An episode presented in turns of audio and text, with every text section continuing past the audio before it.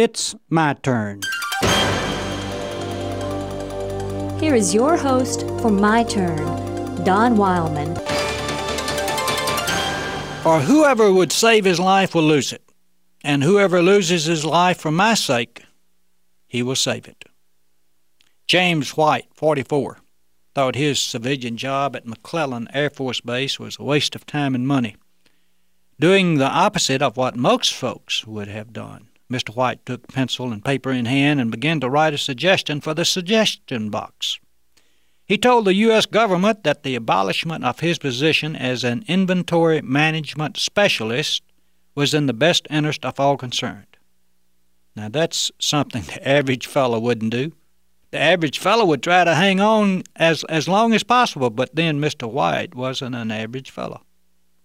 The suggestion bounced through bureaucratic channels for several months until it finally reached the Air Force Logistics Command at Wright Patterson Air Force Base in Dayton, Ohio. And along the way, no doubt caused many an eyebrow to be raised and perhaps caused many a chuckle to boot. At Wright Patterson, someone appreciated his idea and agreed with him, so in a short time, White's job was scrapped. There was no longer an opening for an inventory management specialist. There's an old law which says that one has to lose himself to find himself. Mr. White's actions were an example of that law being put into practice.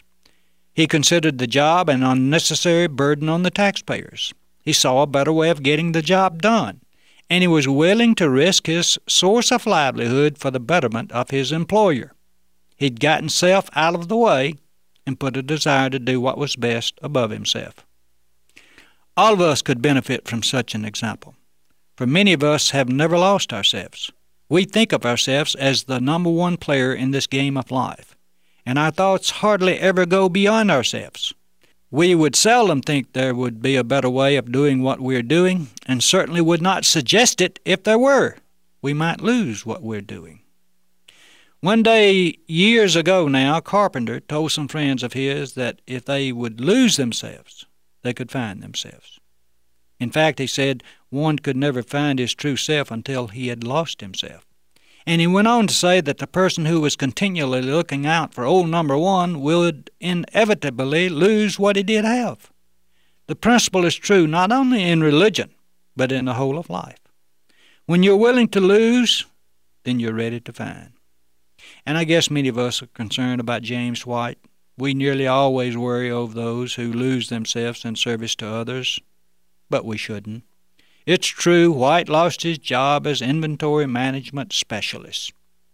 But he got a check for a $1,000 for his suggestion and was promoted to supervisor.